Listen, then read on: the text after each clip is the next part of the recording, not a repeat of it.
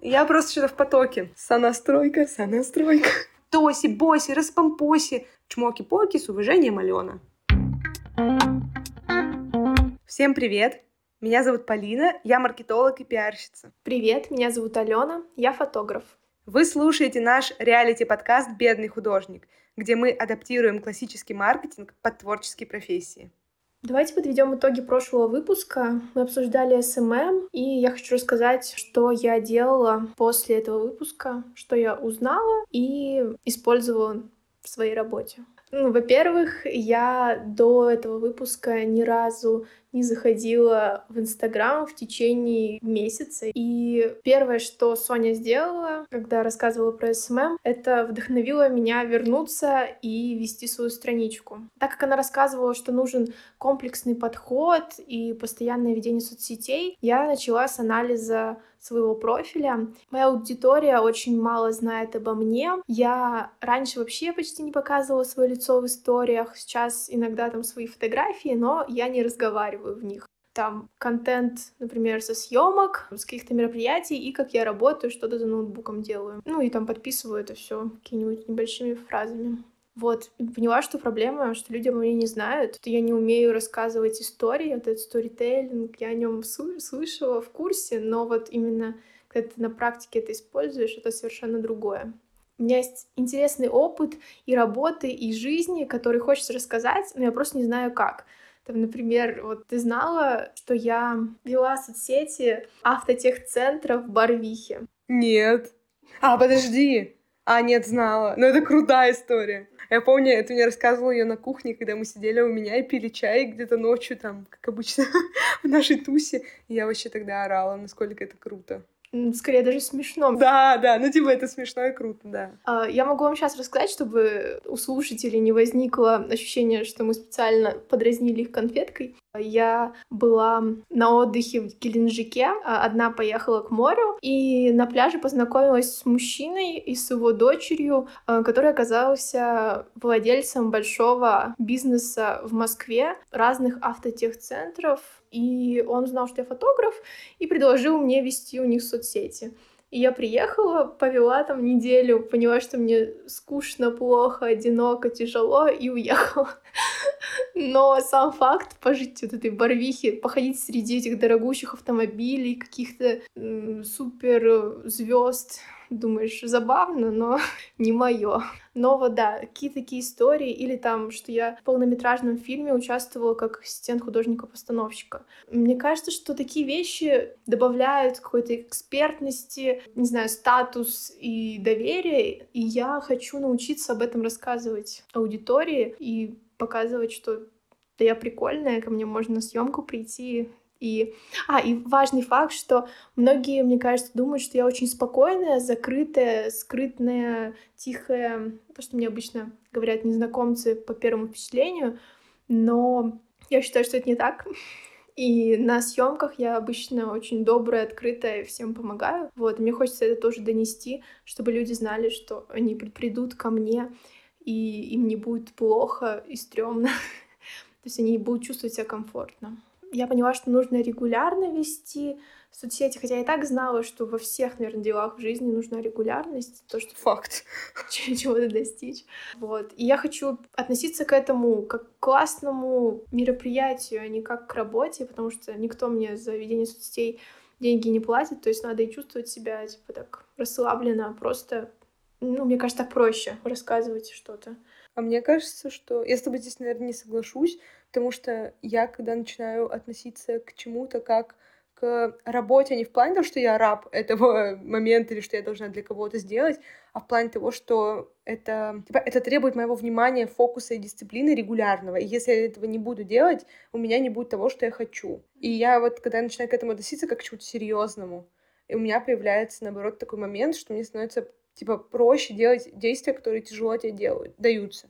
То есть я вот знаю, что обычно людям, которые работают на себя, им вот э, сложно начать вести свои блоги, если и заранее нет у человека к этому какой-то способности, нужды, потребности. То есть если вот он просто типа хочет э, делать свое дело, не хочет вести блог, вот, и всем за... всегда тяжело Всегда тяжело делать это регулярно, всегда страшно открываться, рассказывать что про себя, ты боишься осуждения, боишься того, сего, пятого, десятого.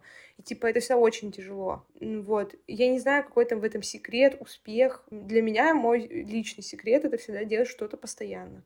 Я скорее не хочу ощущать вот этот груз ответственности, которая тянет. Я хочу делать это регулярно, интересно, классно, и следить за прогрессом, и э, иметь план, там, контент-план и фокус, куда я развиваюсь, это все понятно, что мне нужно. Я просто не хочу чувствовать себя в этом как в клетке. Вот, как ты сказала, нет слова «раб». Просто вот классно, но при этом дисциплинированно. Вообще интересно, у меня в этом плане какая-то другая, ну, типа полярная точка зрения. Мне кажется, что ответственность будет всегда, любая. Когда ты хочешь чего-то большого, когда ты хочешь чего-то, того, чего у тебя нет сейчас, ты понимаешь, для этого нужно много усилий сделать, всегда за этим есть ответственность. И там даже если посмотреть на блогеров или экспертов, которые постоянно ведут свои страницы, по ним видно, что как только они перестают вести страницы, перестают делать это регулярно, у них падают продажи. Так, это так работает. Если ты, типа, приучаешь свою аудиторию к тому, что ты постоянно с ними находишься, и как только ты пропадаешь, есть риск того, что у тебя будут меньше покупать, тебя, в тебя будут меньше погружаться, меньше интерес будет к тебе, просто потому что это стало нерегулярным. Но тут вопрос типа сложный в том, что есть много примеров, когда люди, Марьяна Ро, я ухожу с Ютуба, потом она возвращается опять, и все такие рады ей. Ну, короче, типа ее кто-то смотрит. Вот, тут, наверное, вопрос в том, что будто странно думать о социальных сетях так, что это только про регулярность. Ну, не только. Вот то, что ты сказала, я согласна. Я, наверное, хочу пояснить, что я не хочу попасть в ловушку моих знакомых или каких-то людей, там, что происходит, когда вот кто-нибудь активно день ведет истории и пишет, я вернулась в блог, э, смотрите меня, и вот там, и там супер разнообразные истории, вот за этот день она там что-то сделала просто нереально, вот идеально, очень красиво получилось. И на следующий день человек уже ничего не может делать, что у него там закончились идеи, он уже не может так идеально. И вот я не хочу вот в эту ловушку, когда ты ведешь как супер самый продуктивный блогер, и тебя хватает на один день. Вот, вот я, наверное, про это. Да, еще знаешь, в чем такая сложность? Я недавно за эту закономерность видела про то, что красивые истории, вот эти, знаешь, типа шрифты из других приложений, а, какая-то цветокоррекция, монтаж, вот это все, чаще всего это у людей, которых единственное их место работы — это их блог. Ну, типа, вот они лайфстайл-блогеры, или там они эксперты по Reels, которые каждый день тебе рассказывают, как снимать как, почему Reels это круто, продают там на миллионы штучек за три секунды и все такое. И это их единственная точка заработка. И им это нужно, сто процентов. Да-да-да, да, я поняла, о чем ты говоришь. Из планов, что мне нужно сделать, я не успела это за неделю между выпусками, но то, что я планирую сделать, это добавить прайс, э, больше рассказывать о себе, появиться с, говоря... с говорящей головой и вообще ну, не стесняться показывать процесс работы. Не когда ты идеальный, которого может не случиться вообще в этой жизни, а вот просто вот ты что делаешь, и ведь этот процесс как раз интересен. Написать, может, контент-план стоит, нужно. По постам не знаю, что пока делать. Мне недавно мой парень Миша сказал о том, что очень прикольно концентрироваться не на конкретной цифре, например, подписчиков, лайков, что-то еще, а на состоянии, в котором к которому ты хочешь прийти. Ну, типа, допустим, я очень хочу, чтобы из нашего телеграм-канала «Бедный художник» выросла комьюнити людей, которым интересно развиваться в творческих профессиях. Они обменивают своим опытом, рассказывают, как они применяли разные маркетинговые инструменты, что у них получилось, что у них не получилось, чтобы у нас такое было, знаешь, типа сообщество развития. Мне не так важно, будет в этом сообществе 100 человек или 1000 человек. Мне типа хотелось бы, чтобы это было живое, реально заинтересованное комьюнити, которое вот рядом с тобой обитает и помогает тебе в том числе развиваться. Вот это мне вообще, типа, интересно. И я думаю, что прикольно в плане контента э, и такие какие-то все метрики ставить. Слушай, хорошее замечание, действительно. По факту же количество подписчиков — это вообще херня. Ну, типа, то есть, если у тебя есть цель стать блогером, который будет продавать рекламу в своем блоге, то, наверное, это важно. А если ты хочешь продавать свои услуги, то там у тебя может быть 500 человек, но они будут настолько любить твои услуги, они будут тебе постоянно ходить, приносить тебе деньги. Ну да, от разных целей зависит как раз и разная э, стратегия.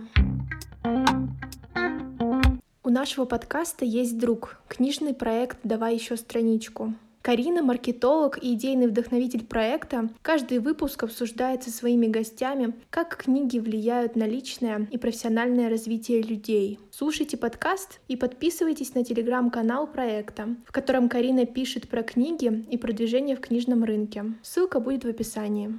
И впервые в истории нашего подкаста мы хотим разыграть книгу. У меня дома есть книжка «Новые правила деловой переписки», она подскажет вам, как писать письма, после которых люди захотят с вами дальше продолжать общаться. Там очень э, интересно, очень понятно на примерах все показано, как писать работодателю, как писать коллеге, как писать что угодно касательно писем. Поэтому я думаю, что вам эта книжка будет очень интересна и полезна. Наши условия розыгрыша — это нужно послушать этот выпуск, написать три вывода или там, что понравилось, не понравилось в комментариях на платформе, на которой вы слушаете. И также поставить оценку нашему подкасту. Чтобы мы смогли увидеть, понять, что это вы, зайдите, пожалуйста, в наш телеграм-канал, поставьте плюсик под постом розыгрыша, и мы разыграем эту книжку, и надеюсь, что она правда вам очень поможет. Выберем самый полный креативный комментарий, который вы оставите на подкаст-платформе, где вы нас слушаете. Розыгрыш продлится до 22 марта, поэтому участвуйте, слушайте выпуск, выписывайте для себя пользу и подписывайтесь на наш телеграм-канал «Бедный художник».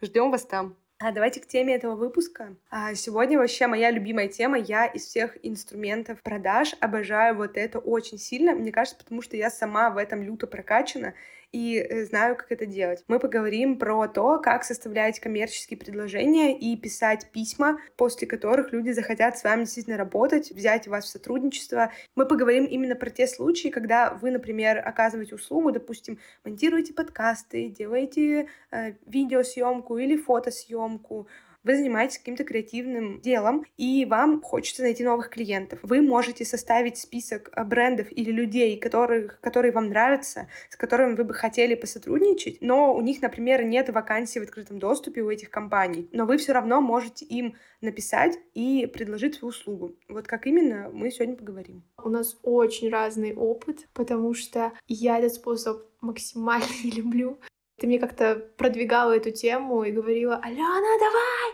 И я написала же там 15 брендам. Ты написала? Да. Я, я тебе об этом не говорила? Нет. Sorry. И что, тебе никто не ответил? Капец, ты что не сказал? У нас выпуск об этом. Пару месяцев назад было, когда мы с тобой разговаривали по этому поводу, я отправила небольшим брендам, у которых э, небольшая аудитория, и там одежда. Они продают одежду по, по твоим правилам, которые ты мне рассказала и которые расскажешь сегодня. Ничего не сработало. Но выпуск мы все равно запишем. Алена, бля, это что?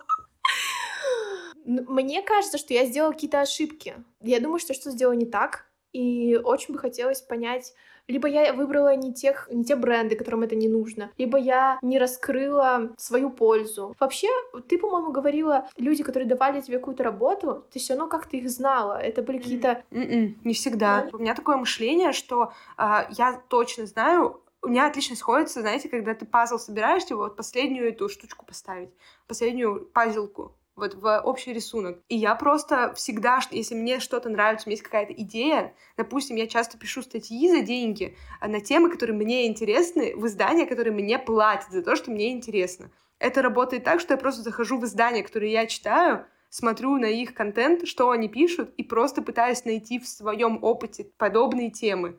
Нахожу эти темы, пишу им письмо, типа «Привет, я Полина, ля-ля, делал вот это, давайте вот эту статью напишу» всегда, вот у меня реально 9 из 10 случаев мне говорили, да, давай, конечно, круто. Может быть, статьи им нужны всегда, а если у бренда есть фотограф, то им не нужен новый фотограф. Расскажи, во-первых, кому ты писала, давай вот подробнее про, про это. А, так, это были, я не помню название, это были какие-то, например, бренд одежды, в Екатеринбурге, у которого тысяча подписчиков в Инстаграме, ну и есть посты с одеждой. А там видно, что это фотограф сфотографировал или это на телефон? Где-то на телефон, где-то фотограф, а где-то просто не очень визуал. Так, окей. И я предлагала им поснимать два часа со скидкой и еще рилсы. Ну, как какой-то бонус. И что, тебе отвечали вообще? Некоторые не отвечали. Были те, кто ответил, и я помню, кто-то мне ответил, например, «Нет, спасибо, у нас есть свой фотограф». Еще было, ну, типа просто «Нет, мы сейчас не нуждаемся в ваших услугах, но будем вас иметь в виду». Но я так отвечаю, чтобы, если мне кто-то пишет, и мне не нужно, я так отвечаю, чтобы быть просто культурной.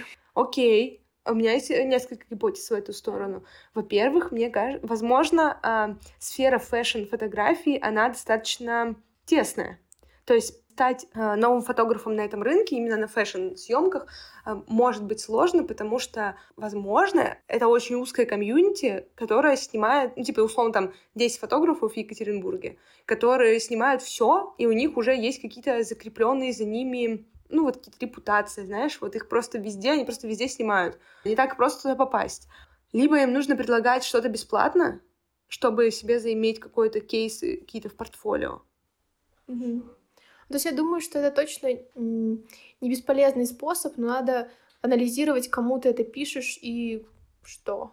Я вообще уверена на миллион процентов, что это не бесполезный способ. Просто у него есть вот эта обратная сторона, что когда ты работаешь на себя, и ты начинаешь предлагать кому-то свои услуги, велика вероятность того, что люди будут от них отказываться.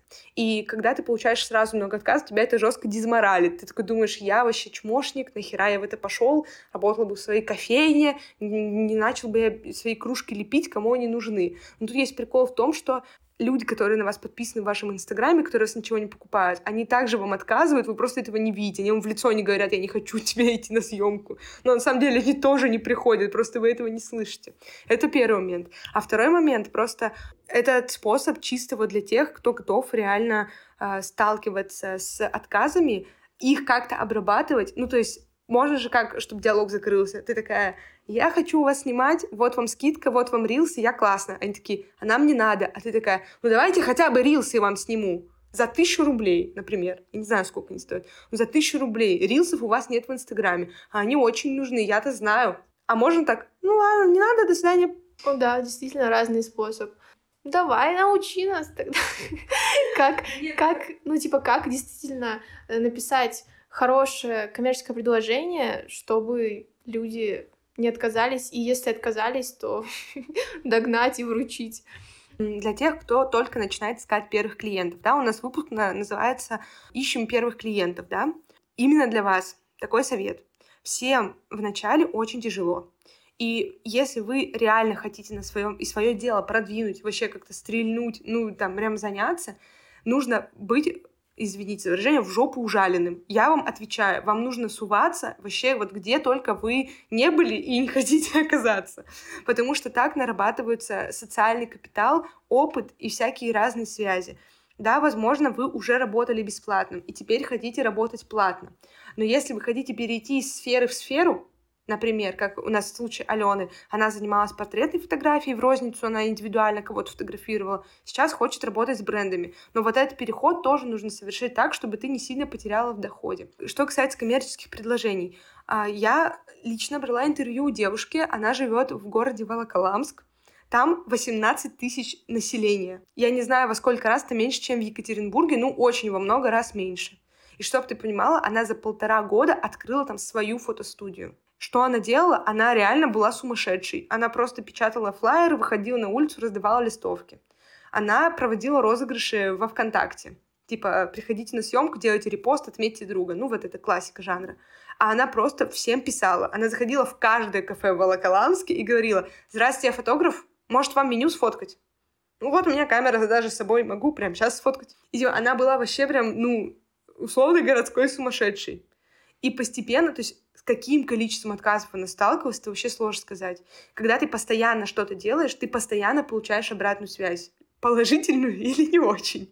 Вот. И у нее получилось за полтора года накопить себе клиентов, во-первых, такое количество штук, что одни из ее клиентов сказали, а давай ты откроешь фотостудию, а мы в нее инвестируем.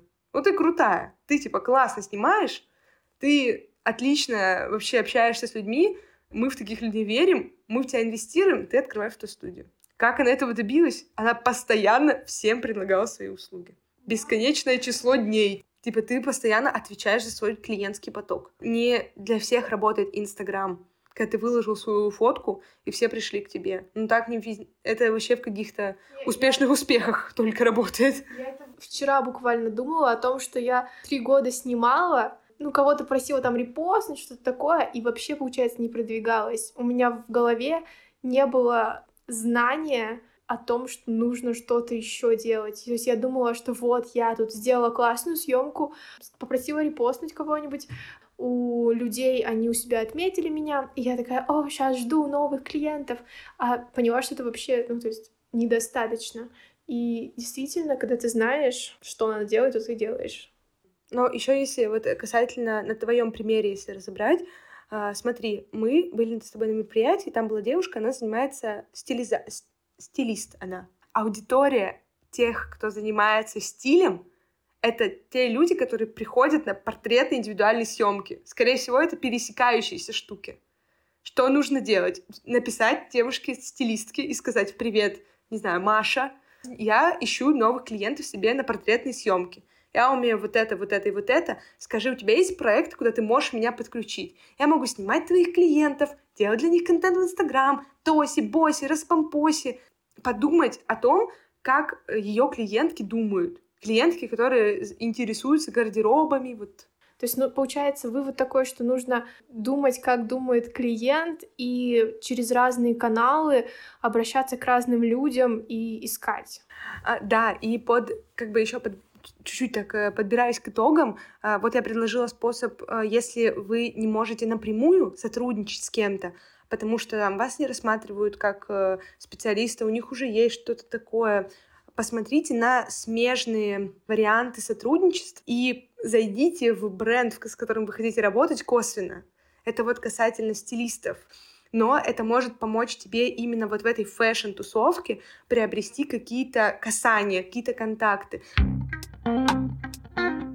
Давай кратко подведем итоги. Угу. Что должно быть в письме, в коммерческом предложении, чтобы вас не проигнорили, как меня. Во-первых, должно быть все по делу, коротко, четко, чтобы заказчик, работодатель все понял. Мы не забываем представиться, рассказать о себе. Вам важно будет изучить человека, бренд, какие-то его сильные стороны, слабые стороны, понять, что ему нужно предложить, что ему не хватает, какая в вас польза для этого человека. В предложении может быть какое-нибудь уникальное условие, скидка, дополнительный бонус. Человек должен чувствовать вашу заинтересованность, ваше желание работать. И важно в конце добавить в свое портфолио, контакты для связи, соцсети, чтобы вас было легко найти, написать, связаться.